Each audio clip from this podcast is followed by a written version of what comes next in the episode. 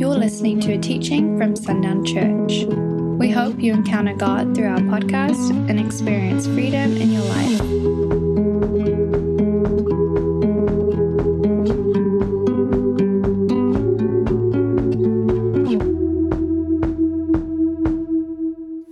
As a believer, I, I, like many of you, truly, truly love the Christmas story. Every aspect of the story, I don't care where you start in it, I love the story. if you want to begin all the way back with Zechariah and Elizabeth, you want to go back further than that into the story from the prophets and all that was foretold to the stable where the birth occurred, to their, to their having to go into exile into Egypt. I love the story. It tells us so much about the rich blessing and this amazing revelation that God has shown us through His Son. It shows us so much of the heart of God, the heart of a Father who let this plan unfold in front of us. So it is a remarkable story. Uh, what a profound announcement was made in that birth. Jesus Christ, Emmanuel, God with us. I don't know if you're who you would be expecting for company in your home over the holidays, but I think if, if, if we were to recognize that on the, on the day of Christmas, the day of Jesus' birth, what God actually did was He came to visit, to create a residence within us. My favorite part of the story that gives us this God with us, this evidential proof of his spirit. My favorite part of the Christmas story, though, uh, begins somewhere else. My favorite part begins in Acts chapter 2. And that's where I would ask you to go this morning. We're going to be in that neighborhood anyway. Acts chapter 2 tells us of this very, very dynamic Christmas story because it's, we find there where Christ came to dwell among us. Everything that we read about in the, around the Nativity, around the birth of Jesus, is telling us about something yet to come. Is telling us that God has a desire to be with us. And to accomplish that, certain things had to be done. There had to be a birth, there had to be a life lived, there had to be a sacrifice in the death of Jesus. All of those things had to occur. But in this moment, in Acts chapter 2, we can finally announce God with us in an inseparable way. The full evidence of the Christmas story, the prophetic evidence again from the Old Testament, a decree from Caesar Augustus, a journey very late in, in Mary's pregnancy, the modest surroundings around his birth, the angels, the shepherds, and the magi, a child who grew in spirit, a baptism and a receiving of the Holy Spirit, a life of obedience, his sacrifice, our preparation, all culminating in this moment in Acts chapter 2. Here we find the remarkable evidence of the Christmas story. What was he preparing us for? What is this story truly about? the answer to this very divine design that I talked to you about briefly last week. I want us to hear this. I know it's important because I typed it in all bold letters. As humans, we are not designed to rely on human strength. You say it again. As humans, we are not designed in the heart of God, we are not designed in the heart of our Father to, to rely on human strength. We need to accept that. We need to recognize that. The design was simple that you and I, as believers, would be people who were power assisted. We are power assisted people. I used to own a 1968 Pontiac Firebird. I, use, I say used to, and I say it with great sadness because I'd like, I really would have liked to have that thing back.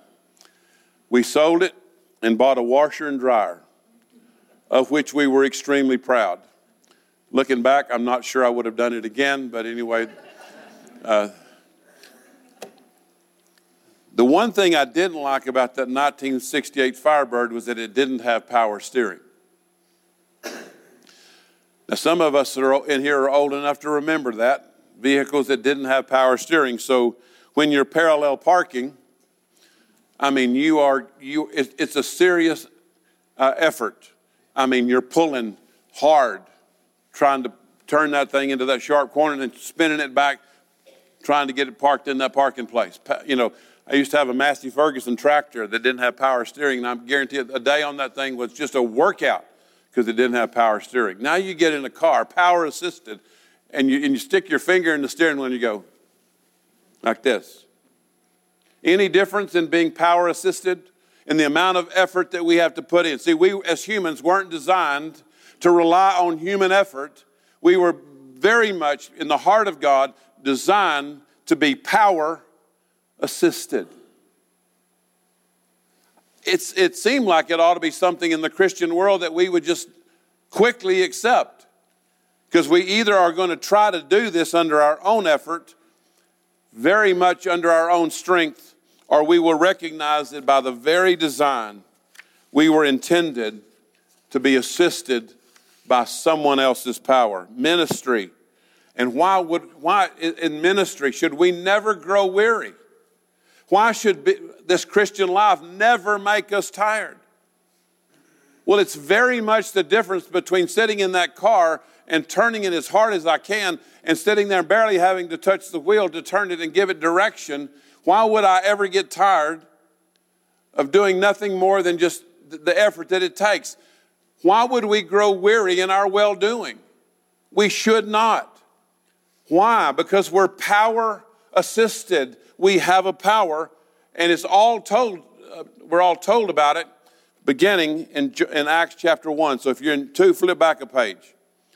I told them back in, in, in the Bible study this morning, I do not, and I have not for a second, in these 12 years that I've been your pastor, I have never had to endure this ministry. And again, as I shared back there, I know a lot of pastors who are enduring ministry. They don't know what else to do. They don't know how to answer the questions. They carry the burden of the congregation. They endure ministry. Well, I want to tell you, I've been doing this for 12 years, and a little bit beyond that, I have not had to endure a single day of ministry. I absolutely, every day, enjoy it. Why? Because I'm power assisted. I wouldn't even try it without that power. I wouldn't even attempt it. I wouldn't have anybody in my office. I wouldn't try to stand here and preach. I wouldn't reach out. I wouldn't go to the hospital. I wouldn't do those things if I had to rely upon my own strength. I wasn't designed that way. We weren't designed that way. And it tells us, Acts chapter 1, verse 7, and he said unto them, It is not for you to know the time or the seasons which the Father has put in his own power but you shall receive power. After the Holy Ghost is come upon you, and you shall be witnesses unto me, both in Jerusalem and all Judea and Samaria and unto the uttermost parts of the earth. You shall receive power after the Holy Ghost is come upon you. Why did he design it this way? Because he knew that there would be no amount of human effort that would be able to allow us to be saved in the first place. And once saved, there would never be enough power for you and I to help each other, love each other, care for each other, forgive each other without His power in us. This is simple. The confusing part is why we're refusing the power. God knows we cannot live this life he set before us on our own. He absolutely knows it. When you encounter someone, especially in a conversation, and you're realizing that this person's problems are way too big for you, what's the most normal thing for us to do? Somebody want to say it? Give him Randy's number. Because I get a lot of people when somebody said, you know, I have somebody I need to send to you. well, I will, I will tell you this morning, when, and I, I have some of these going on right now. The problem standing in front, sorry, Federico, you just happened to be there. I'll turn this way. Now, the, the problems in front are so large. And I sit in my office, and as the stories unfold, and I get to feeling smaller and smaller in the story. And I am so glad that there's someone in that room inside me, taking over that room, that I don't care what size the problem is, I don't care what the issue is, I don't care what's happening in their story. God in that room is bigger than their story, bigger than their problem. And I want to know, sitting in there, that I am power assisted because I do not want to take that on myself. But I would ask you this morning someone approaching you with a challenge, and you know that you are power assisted by the power that He gives us. He's telling us about when, we, when the Holy Spirit comes upon us, we'll receive that power. Would there ever be a moment when the power in you is not greater than the problem in them? Will there ever be a moment when the power in you is not greater than the problem in them? No. Never. Greater. Somebody finish it. Is he that is in me than he that is in the world. You see, that's just that's design. There's not really a question about it. He knows that we are not supposed to be a purpose driven church. I imagine many have read that book, and I'm not even going to say anything about it. A lot of truth in it, I'm sure. But He did not design us to be a purpose driven church, He designed us to be a spirit driven church, and there is a difference. There is a difference. He knows that we are able to be a Holy Spirit that is grounded in the reality that God knows that we can't do these things for ourselves. Go with me to Acts chapter 2 now, verse 1. And when the day of Pentecost was fully come, they were all with one accord in one place. Now we know that this is about 120 people, according to the previous chapter, verse 15. There's about 120 gathered in this, in this gathering. And when the day of Pentecost was fully come, they were all with one accord in one place. And suddenly there came a sound from heaven as of a rushing mighty wind, and it filled all the house where they were sitting. We hear today a lot in the Christian world about God changing our atmosphere. And it's a conversation that I participate in. Letting God change our atmosphere. Letting Him change not only this inside us, but this, uh, this, this uh, that's around us. But I want us to notice something. Hadn't seen this before, hadn't really contemplated this before.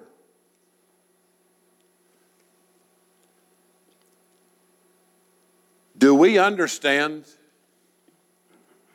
Do we ever believe for a second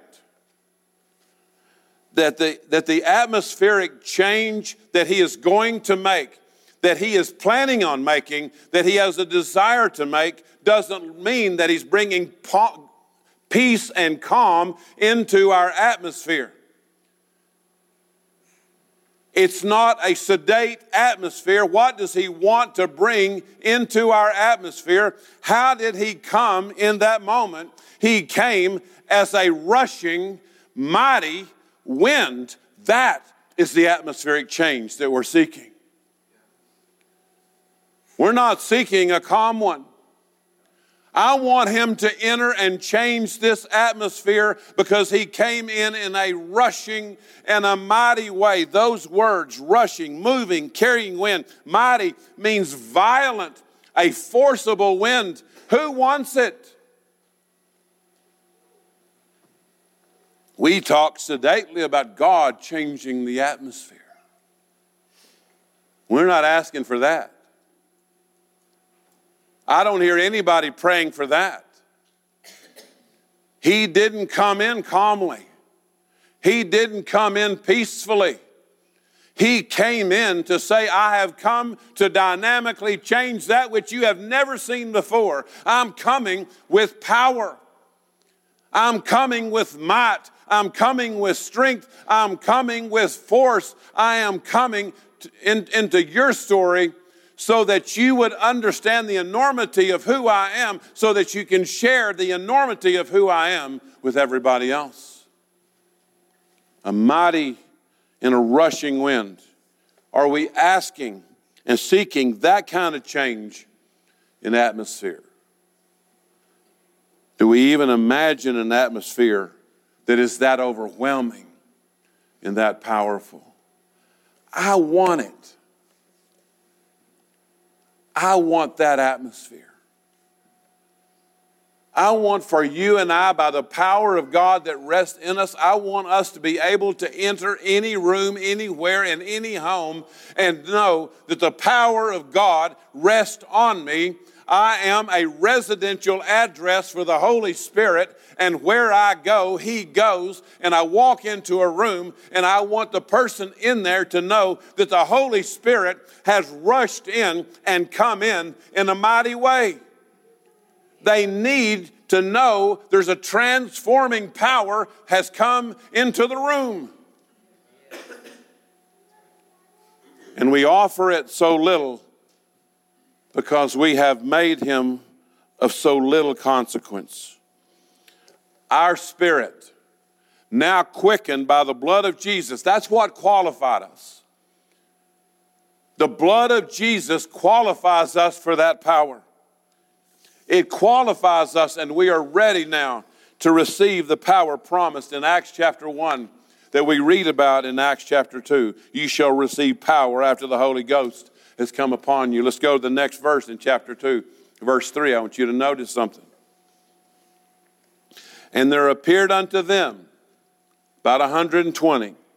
And there appeared unto them cloven tongues like as fire, and it sat upon each of them, and they were all filled with the Holy Ghost and began to speak with other tongues as the Spirit gave them utterance. Again, about 120 strong. How many of those 120 got the Holy Spirit? All of them. All of them got it. It's not some kind of lottery. It's not some kind of a drawing so that in this room some get it and some don't. We live that way. We believe that somebody's got more than I have. And God is announcing to us in this fashion when He came as a, as a rushing, mighty wind, He came upon all of them, all 120. Now, do you think that all 120 were in exactly the same place spiritually? No. There were some who were probably very deep in their faith. There were some who had just walked into the room Maybe even walked into the same room, thought they were coming to some kind of a meeting that they didn't even know where they were going. They walked into the room, and by the presence of the Holy Spirit falling in that place, from the novice to the eldest, received the power. Who in this room, who is a believer, does not have it? No one. I don't know if that does anything to you or not. But I will tell you, if you have been qualified by the blood of Jesus, which is the only qualification, you're qualified and have access to this power. I wish we would believe it. And it sat upon each of them, and they were all filled with the Holy Ghost. We are not designed in this life to live off of someone else's power. Think that happens? Absolutely. I don't have as much power as they do. I don't have the answers that they have. I can't make the difference that that person can make. That is not the teaching. That is not what God did. There's not a single person who is qualified because of the blood of Jesus who has less or more power than the other. Some have learned by faith to use it, others have not. There was a flame for every head, there was a spirit in every spirit.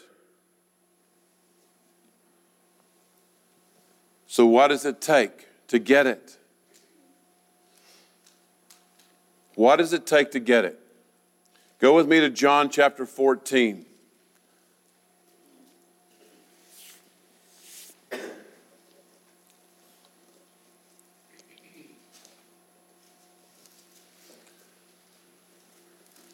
I was taught all my life, and I don't know if you were.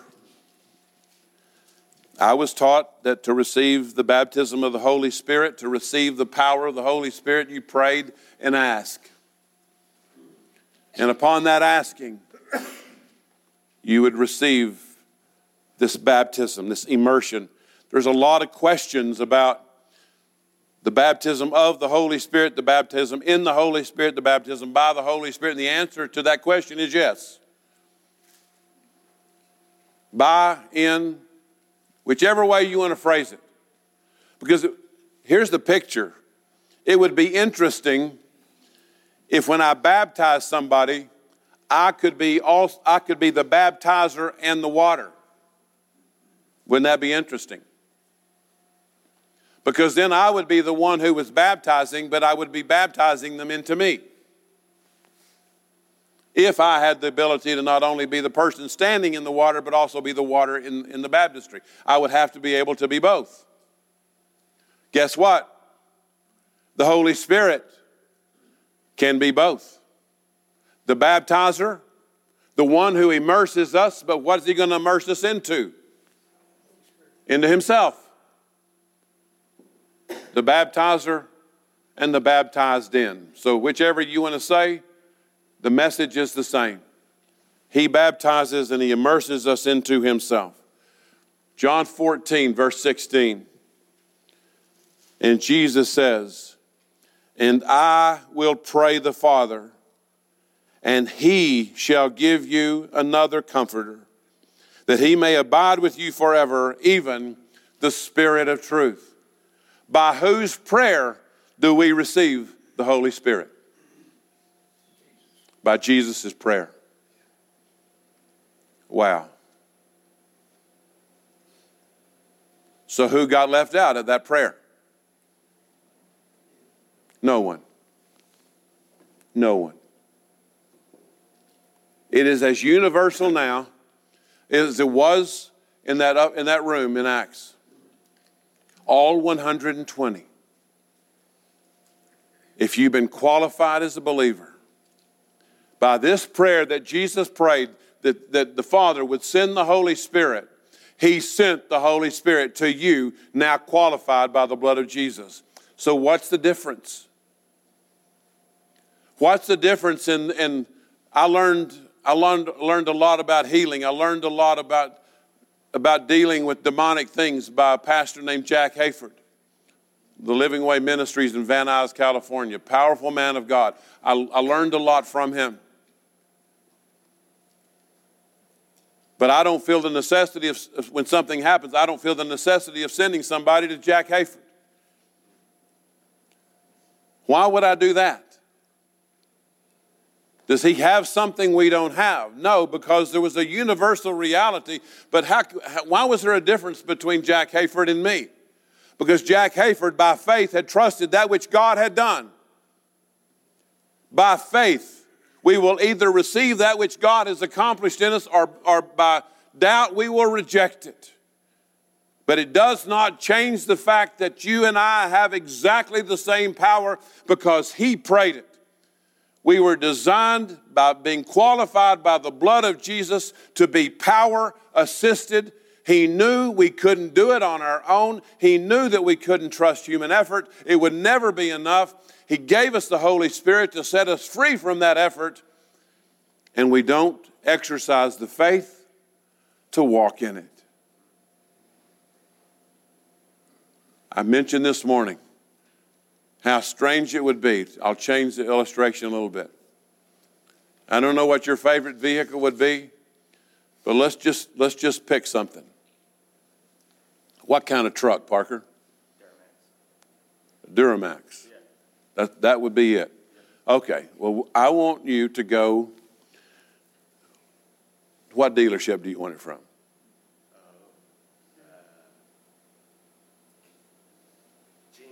All right, Gene, going, he's going to Gene Messer Ford. And they have got this thing ready. I mean, it is what color? Black. Oh, it's black. Oh man, it's pretty. Taking notes, Sarah? Yeah. Christmas still got a couple of days. Get a pocket size. You go to Gene Messer, you're driving up, and they got it out front. Hmm. They hand you those. You sign. You, you just sign one little old paper, and you're out of there. Yeah, it is. Yeah, that part's prophetic. This part's going to be pathetic. They hand you those keys, you stick them in the ignition, you turn that thing on, you put it in neutral, and you walk around behind it, and you start pushing that thing.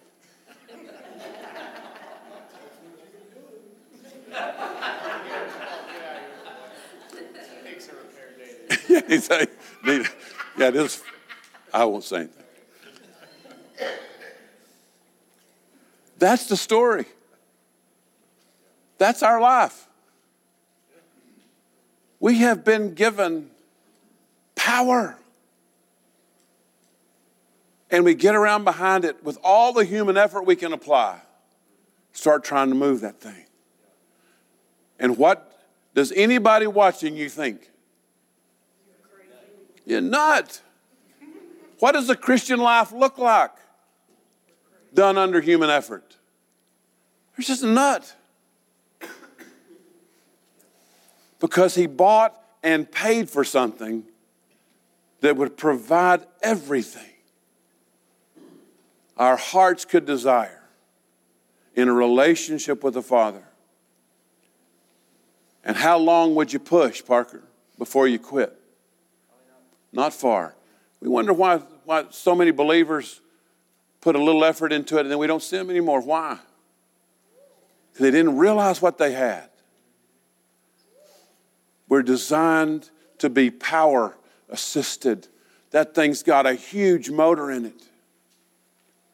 Put the key in, turn it on, put it in gear, turn that steering wheel, that power steering, and drive that monster out of there. Got power. We were designed for it. Father, thank you for this reminder. As we get ready for this coming year, Father, in the vision that, that you're going to give us. Already started for us to see this coming year, Father. We have to know we're power assisted or it can be overwhelming.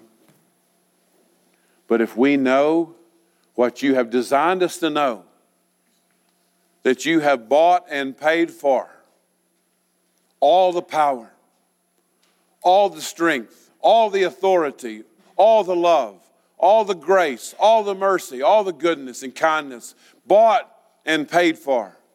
And we have access to. If we know it, Father, we will never grow weary in well doing.